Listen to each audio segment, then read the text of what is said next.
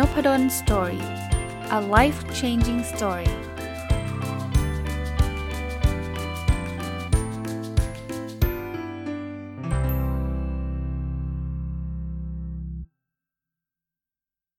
สวัสดีครับ ยินดีต้อนรับเข้าสู่น p ดลสตอรี่พอดแคสต์นะครับ วันนี้ผมจะกลับมาที่หนังสือเล่มเดิมนะครับ ที่มีอยู่ช่วงหนึ่งก็รีวิวไว้บ่อยนะบางช่วงก็เว้นไปสนานนะครับ หนังสือชื่อ 1000 plus little things happy successful people do differently นะครับ คนแต่งคือคุณ Mark and Angel Chernoff นะครับ วันนี้บทที่จะมาฝากชื่อว่า 10 lies you will hear before you pursue your dreams นะครับ หรือแปลตรงตัวนะว่า คำโกหก10 ข้อนะที่เราจะได้ยินอยู่เรื่อย ๆ เลย ตอนที่ก่อนที่เราจะไปตามความฝันเรานะครับ หรือพูดง่ายๆว่า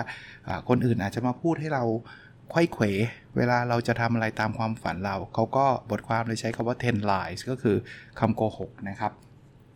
อ่ามาดูคำโกหกข้อที่1นะครับจากหนังสือเล่มนี้คือคำว่า you can follow your dream someday but right now you need to buckle down and be responsible นะคือคำพูดทำนองว่าคุณคงมีโอกาสวันหนึ่งเนี่ย ที่จะทำตามความฝัน แต่ว่าตอนนี้คุณจะต้องรู้จักรับผิดชอบนะทำตามสิ่งที่ควรจะทำนะครับ ประเด็นของของอบทความที่เขาบอกว่ามันเป็นคำโกหกคือคำว่า someday เนี่ยมันคือเมื่อไหร่นะครับ someday คือวันหนึ่งนะ คือเมื่อไหร่ก็ตามที่เราใช้คาว่า someday นะวันหนึ่ง เอาไว้วันหนึ่ง คุณก็จะสามารถทำตามความฝันคุณเนี่ย มันจะกลายเป็นว่ามันก็จะเลื่อนไปเรื่อยๆครับ แล้วสุดท้ายเนี่ยเราก็จะไม่สามารถทำอะไรได้ตามความฝันของเรานะครับ เพราะฉะนั้นบทสรุปของหนังสือเล่มนี้เขาเลยบอกว่า don't wait until someday นะครับ make today the first day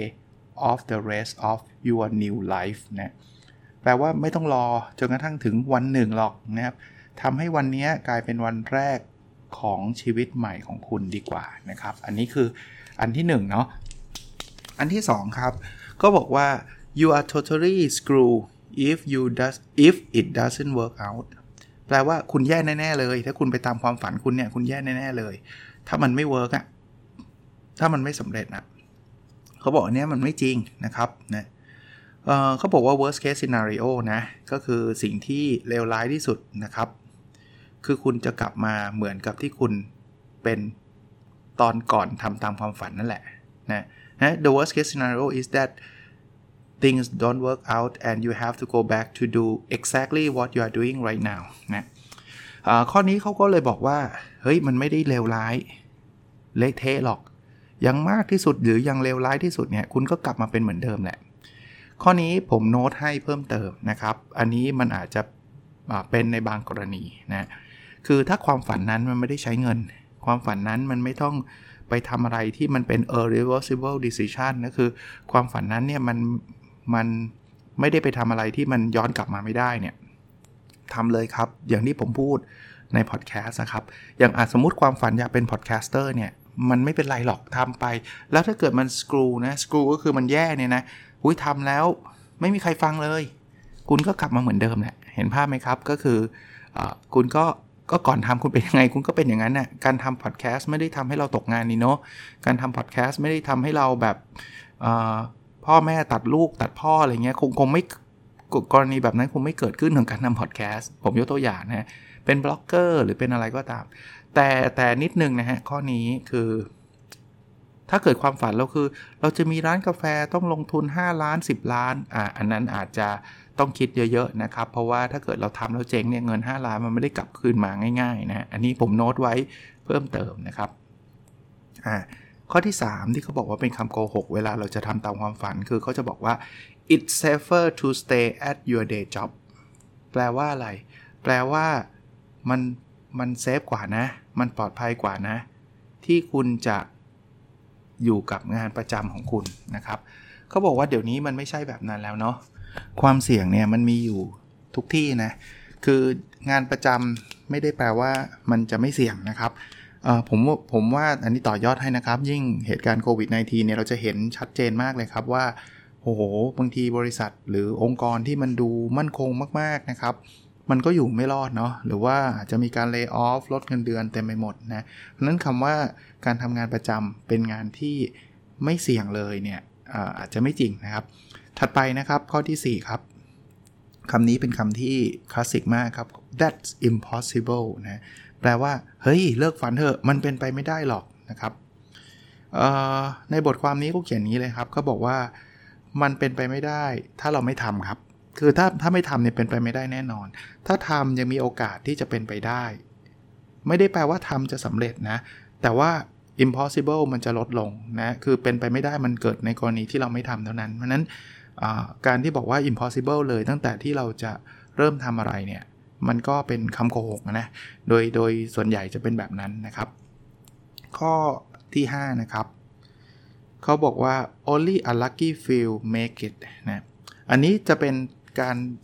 ต่อยอดจากข้อที่ 4 เมื่อกี้ แต่เบากว่าหน่อยนึง ข้อที่ 4 บอก that's impossible ที่เมื่อกี้ผมเล่าให้ฟังนะครับ ก็คือมันเป็นไปไม่ได้หรอก แต่ข้อที่ 5 เนี่ยอะเอาหน้ามันก็คงเป็นไปได้แหละ แต่ว่ามันต้องโชคดีจริง ๆอะ lucky few นะคือมันมีคนโชคดีไม่กี่คนหรอก สมมุติว่าผมอยากที่จะทำบล็อกเขาก็อาจจะไม่ได้พูดว่า that's impossible คือเฮ้ยเป็นไปไม่ได้หรอกนะ มันก็คงเป็นไปได้หรอก แต่คุณรู้ไหมไอ้คนทำบล็อกที่สำเร็จเนี่ยมันมีน้อยมากนะครับ ก็คล้ายๆกันนะครับ คือถ้าไม่ทำมันเป็นศูนย์เลยฮะคือถ้าทำเอาต่อต่อให้มันเป็นจริงเนาะว่ามันมีน้อยมากเนี่ยนะ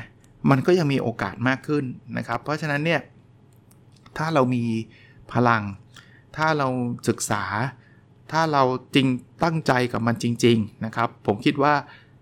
lucky feel อาจจะเป็นเราก็ได้นะอะข้อที่ 6 ครับ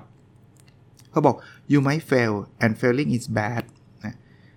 อ้าวคุณทำไปก็ได้ แต่คุณอาจจะล้มเหลวนะ แล้วคุณรู้ไหมล้มเหลวเนี่ยมันเป็นสิ่งที่แย่มากเลย ข้อนี้เหมือนกับที่เมื่อกี้ผมพูดเลยครับว่า โดยทั่วไป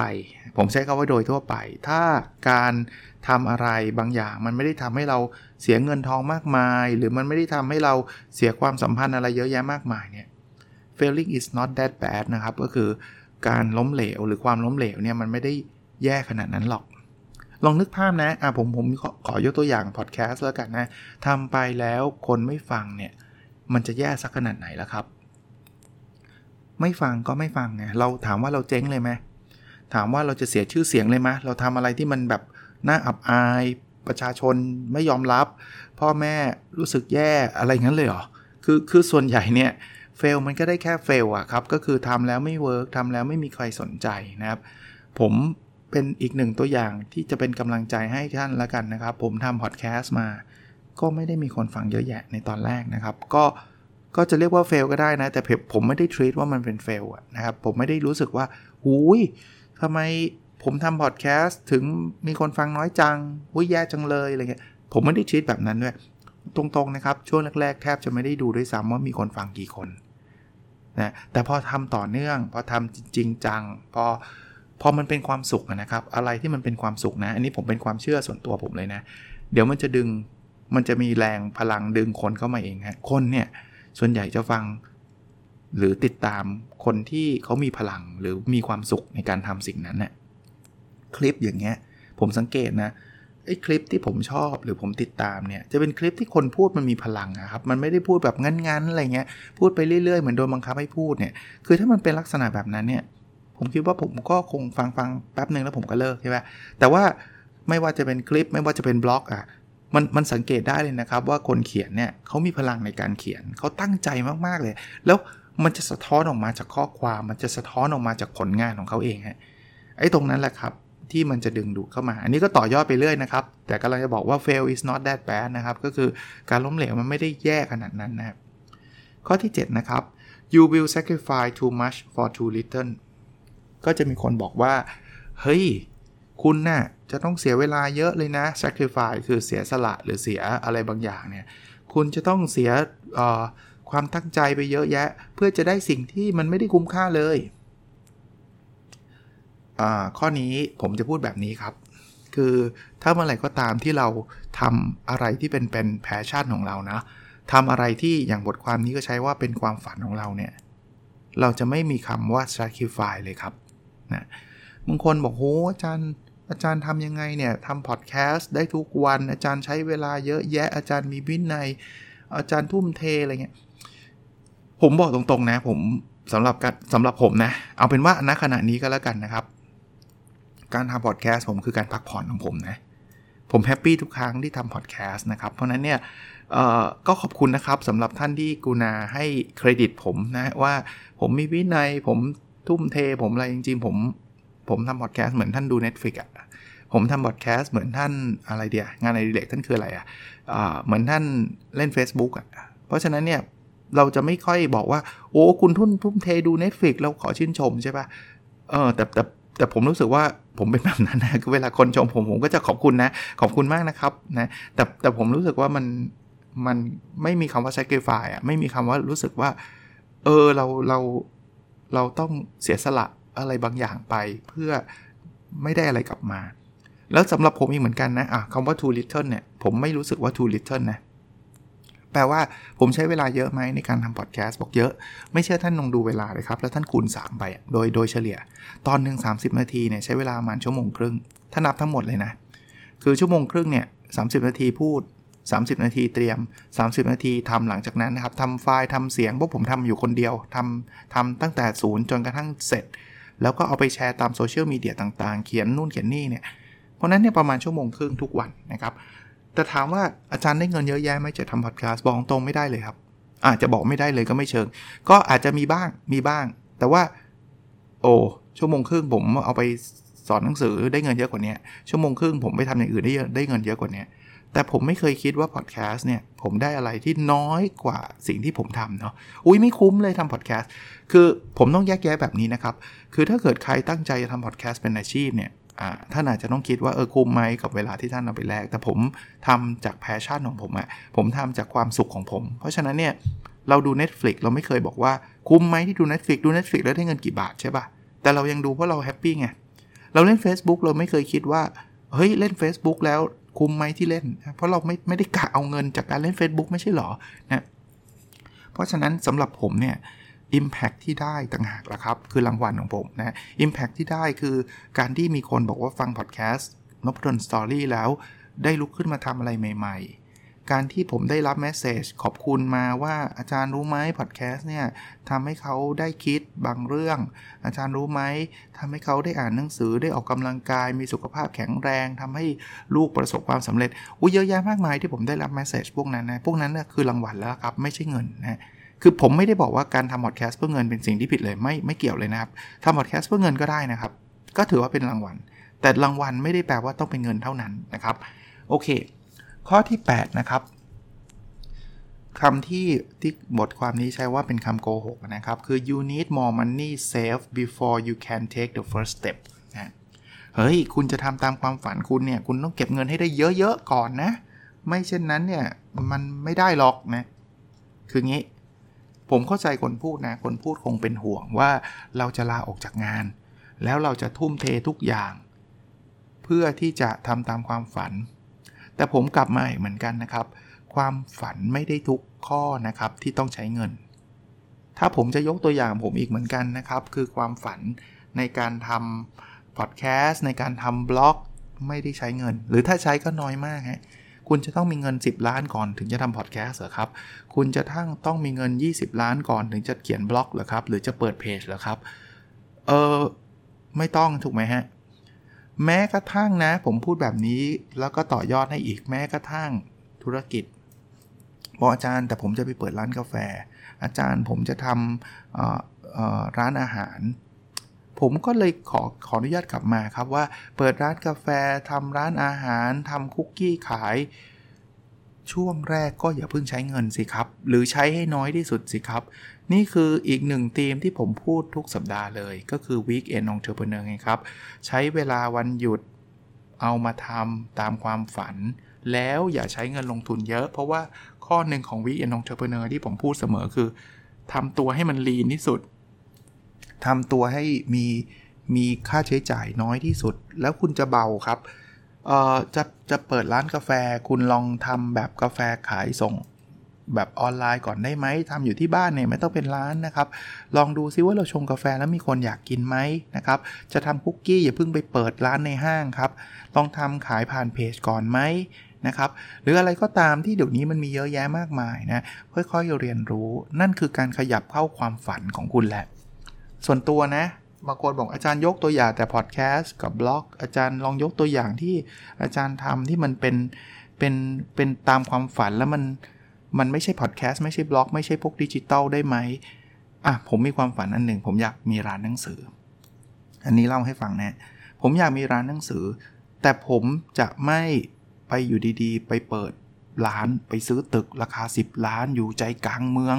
ตกแต่งร้านอีก 5 ล้าน ลงทุนไป 15 ล้าน เปิดร้านหนังสือเพื่อที่จะพบว่าไม่มีคนเข้ามาอ่าน แล้วสุดท้ายผมก็เป็นหนี้เป็นสินผมจะไม่มีทางทำแบบนั้น ถามว่าผมแล้วผมทำยังไง อย่างนี้แปลว่าผมต้องเก็บเงินให้ได้ 15 ล้านก่อน เก็บเงินให้ได้ 30 ล้านก่อน แล้วค่อยไปเปิดร้านตามความฝันไหมไม่ครับ ปัจจุบันนี้หลายท่านอาจจะไม่รู้ครับ คือผมก็เริ่มจากจุดเล็ก ๆ ของผม ผมจัด บุ๊กคอย book club ที่ Crazy Cafe ขออนุญาตประชาสัมพันธ์ด้วยเลยนะครับ ถ้าท่านฟังพอดแคสต์ episode นี้วันอาทิตย์นี้จะเป็นการกลับมาจัดบุ๊กคอย book club อีกครั้งหนึ่งนะครับ ที่เป็นออฟไลน์เจอหน้ากัน ผมก็ยังไม่รู้ว่าจะมีคนมาเยอะแยะหรือเปล่า เพราะว่าหลังจากติดโควิด -19 เนี่ย ผมจัดผ่านออนไลน์ คนดูผ่านออนไลน์เยอะ เพราะนั้นเนี่ยเขาอาจจะสะดวกในการฟังผ่านออนไลน์ก็ได้ ซึ่งอันนั้นผมก็เข้าใจนะ มันอาจจะมีคนมาหลักหลักหน่วยก็ได้ 5 คน 2 คน มาคนหนึ่งผมก็จัดแล้ว คือ anyway ผมกำลังจะกลับมาว่า ผมจัดอะประชาสัมพันธ์เสร็จแล้วนะวันอาทิตย์นี้ถ้าใครสนใจเข้าไปที่เพจนพดล Story ไหนไหนไหนไหนก็พูดแล้วนะครับ ผมจะแชร์ไว้ให้นะครับบุ๊กคอย book club นะครับ ท่านเข้ามา register ได้เนาะแล้วก็เงินหลังหักค่าใช้จ่ายทั้งหมดเอาไปทำบุญนะผมกลับมาที่ร้านหนังสือผม ผมมีความฝันในการทำร้านหนังสือใช่ไหมเมื่อกี้กำลังจะเล่าให้ฟังนะครับ เพราะนั้นเนี่ย ผมจัดบุ๊กคอยบุ๊กคลับที่เกซี่คาเฟ่วันหนึ่งเนี่ย ผมก็รู้สึกว่า เออ ถ้าเกิดร้านเขามีพอจะมีมุมมุมหนึ่งที่ขายหนังสือได้ แล้วหนังสือจากไหนหนังสือผมเขียนนี่แหละมีอยู่ 11 เล่มนะผมก็เอาหนังสือไปวางนั่นแหละ ตอนนี้ผมจะเคลมว่าผมเป็นเจ้าของร้านหนังสือก็ได้นะครับ โดยผมเช่าสถานที่ของบุ๊กคอยบุ๊กเอ่อโทษที Crazy Cafe นะครับเป็นร้านหนังสือแห่งแรกในชีวิตของผมนะแล้วปัจจุบันก็ขายได้ไหมได้ แต่ถามว่าโอ้โหมันได้แบบ รวยเละเลยป่ะไม่ไม่ แต่ผมเริ่มแบบนี้แหละฮะแล้วถ้ามันไปได้ ถ้ามันเริ่มเติบใหญ่ใครจะไปรู้ครับ ผมอาจจะเปิดร้านแถวนั้นก็ได้ หรืออะไรก็ว่ากันไป แต่ตอนนี้เป็นแบบนี้ถ้าไม่มีคนมาซื้อ ผมก็ไม่ได้เดือดร้อนเพราะผมไม่ได้ลงทุนไป 15 ล้าน 20 ล้านในการทำร้านหนังสือไงครับ อันนี้ก็คือตัวอย่างนะครับว่าเราไม่ต้องมีเซฟเงินอะไรเยอะแยะก่อนที่จะเริ่มทำตามความฝันนะผมยังมีความฝันเป็นเจ้าของร้านหนังสือนะแล้วปัจจุบันผมจะเคลมว่าผมมีมีร้านหนังสือแล้วก็ได้นะฮะเพียงแต่ใช้สถานที่ของร้านกาแฟนั่นแหละเป็นมุมเล็ก ๆ มุมหนึ่งแต่เมื่อไรก็ตามที่เรามีหนังสือขายแล้วมีคนมาซื้อหนังสือเราอะเอามันก็คือก็คือร้านหนังสือถูกไหมเพราะฉะนั้นเนี่ยเริ่มต้นอะไรแบบนี้ครับอย่าทำให้มันใหญ่โตเวอร์วังอลังการนะครับ ข้อที่ 9 นะครับ you don't need any help it's smarter to go after it alone เป็นเขาใช้คาว่าลายหรือกรรมโกหกนะครับว่าเฮ้ย คุณทำอะไรเนี่ย คุณไม่ต้องไปสนใจ ไม่ต้องมีใครช่วยหรอก คุณทำคนเดียวไปเลย ไม่จริง ไม่จริง หลายอย่างที่ผมทำเมื่อกี้ที่ผมยกตัวอย่างร้านหนังสือ ผมก็ได้รับความร่วมมือเป็นอย่างดี จากขออนุญาตพูดอีกทีหนึ่ง คุณเควินนะครับ ร้าน Casey Cafe นะฮะซึ่งก็เป็น partner ที่ดีเลยนะบอกว่าจ้านมาแล้วเป็น Profit Sharing อะไรก็ว่ากันไปนะครับ เพราะฉะนั้นเนี่ยผมไม่ได้ทำคนเดียวนะถ้าผมทำคนเดียวผมทำไม่ได้หรอกบุ๊คคอย book club ที่ผมจัดมาตลอด ยกยกเว้นในช่วงของออนไลน์ที่ผมจัดเอง คุณเควินอีกเหมือนกันนะครับ เจ้าของร้านเคซี่คาเฟ่เองก็กูนาอาร์เรนจ์ให้ทุกเรื่องเลยฮะทำระบบ register ติดต่อนู่นนี่นั่นอะไรทำทุกอย่างเลย นี่แหละครับคือเราเราไม่ได้ทำคนเดียวนะฮะแล้วจริงๆแล้ว ถ้าเราร่วมมือกันเนี่ย ผมคิดว่าผลลัพธ์มันจะยิ่งใหญ่ แอปพลิเคชันเอาพูดอีกนิดนึงฮะผมทำ C-Score นะครับ เป็นแอปพลิเคชันที่ทำ OKR Software ผมก็ไม่ได้เขียนโปรแกรมเองนะ ผมก็มีทีมที่เก่งมากแล้วในการ develop ซอฟต์แวร์เหล่านี้ขึ้นมาให้นะ เพราะนั้นเนี่ย partner สำคัญนะครับ และข้อที่ 10 นะครับ that sound like a lot of hard work คือจริง ๆคำพูดเนี้ยแปลว่าอย่างเงี้ยเฮ้ย มันต้องทำงานหนักนะ ข้อนี้มันอาจจะไม่ใช่ข้อโกหกหรอกนะ จริงครับ ผมว่าการทำตามความฝันเนี่ยมันไม่สบายหรอก มันงานหนักจริงครับ แต่มันเป็นการหนักที่เรามีความสุขเชื่อผมเถอะ ถ้ากลับมาตัวอย่างของพอดแคสต์เนี่ยวันละ 3 ชั่วโมงเนี่ยไม่น้อยนะครับ แต่มันเป็นความสุขไง มันมันเป็นสิ่งที่เรายินดีที่จะทำเพราะนั้น ถ้าใครหวังว่าเฮ้ยอยากทำตามความฝันแต่อยากนั่งเฉยๆเนี่ยผมว่ามันขัดแย้งกันแล้วล่ะ อย่างนั้นมันไม่ใช่ฝันแล้วแล้วล่ะ ถ้าฝันจริงเนี่ยมันคือต้องอยากทำไม่ใช่ว่าอยากนั่งเฉยๆแล้วอยากสำเร็จ อย่างนั้นไม่ใช่เรียกว่าฝันนะฝันเนี่ยการทำคือรางวัลแล้วนะครับ ก็มีทั้งหมด 10 ข้อผมทวนให้ฟังเร็วๆนะครับที่เขาบอกว่าเป็น 10 ข้อโกหกที่เรามักจะได้ยินจากคนอื่นเวลาเราจะเริ่มทำตามความฝันนะครับ ข้อแรกก็คือเอาไว้วันหนึ่งคุณค่อยทำแล้วกัน ตอนนี้คุณทำงานประจำของคุณไปก่อนเลยคุณทำอะไรของคุณไปก่อนนะ วันหนึ่งไม่รู้ว่าวันไหนนะ ข้อที่2นะครับ เฮ้ย ถ้าเกิดมันไม่ work เนี่ยคุณซวยเลยนะอ่าไม่จริงเสมอไปนะครับ ข้อที่3เฮ้ย คุณทำงานประจำไปเหอะ เพราะว่ามันมั่นคงกว่า ก็คุยกันแล้วนะครับ ไม่จริงเสมอไป ข้อที่4บอก เฮ้ย เป็นไปไม่ได้หรอกที่แกคิด เป็นไปไม่ได้ อ่าเป็นไปไม่ได้ก็คือไม่ได้ทำนั่นแหละครับ เป็นไปไม่ได้นะ ข้อที่ 5 เฮ้ยมันมีบางคนเท่านั้นแหละที่ทำได้นะน้อยน้อยนะก็คุยกันแล้วนะครับ ข้อที่ 6 เฮ้ยคุณคุณรู้ไหมถ้าเกิดคุณทำแล้วมันจะล้มล้มเหลวแล้วล้มเหลวมันแย่มากเลยนะอ่าข้อที่ 7 นะครับ คุณรู้ป่ะคุณต้องใช้เวลาเยอะมากเลยนะ คุณต้องเสียสละทุกอย่างเยอะมากเลย แล้วคุณจะได้มานิดเดียวเองไม่คุ้มหรอกนะข้อที่ 8 นะครับ เอางี้คุณเอาไว้คุณมีเงินเก็บก่อนคุณค่อยเริ่มทำนะข้อที่ 9 นะครับ เฮ้ย ถ้าคุณจะทำคุณทำคนเดียว ไม่มีใครช่วยหรอก แล้วคุณไม่ต้องหาใครช่วยหรอกมาแล้วข้อที่ 10 นะครับ เฮ้ย คุณรู้ไหมมันงานหนักมาก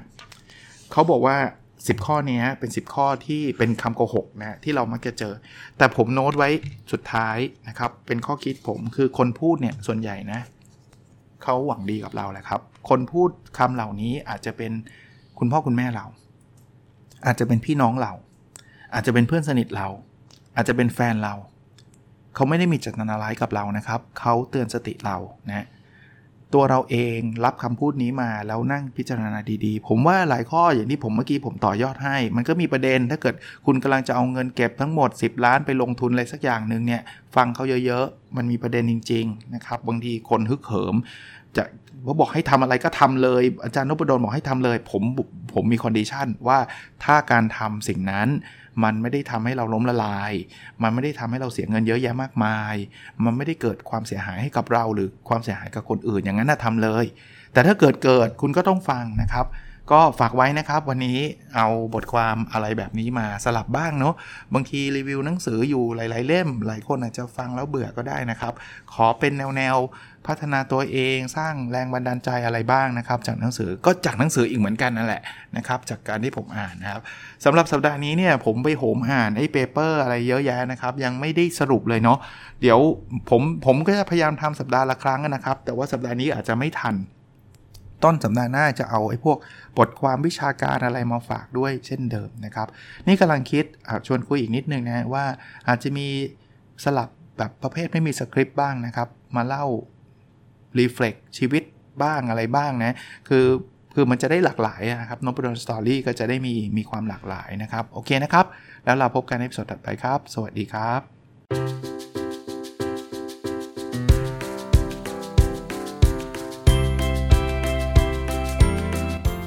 n o p a d o n Story a life changing story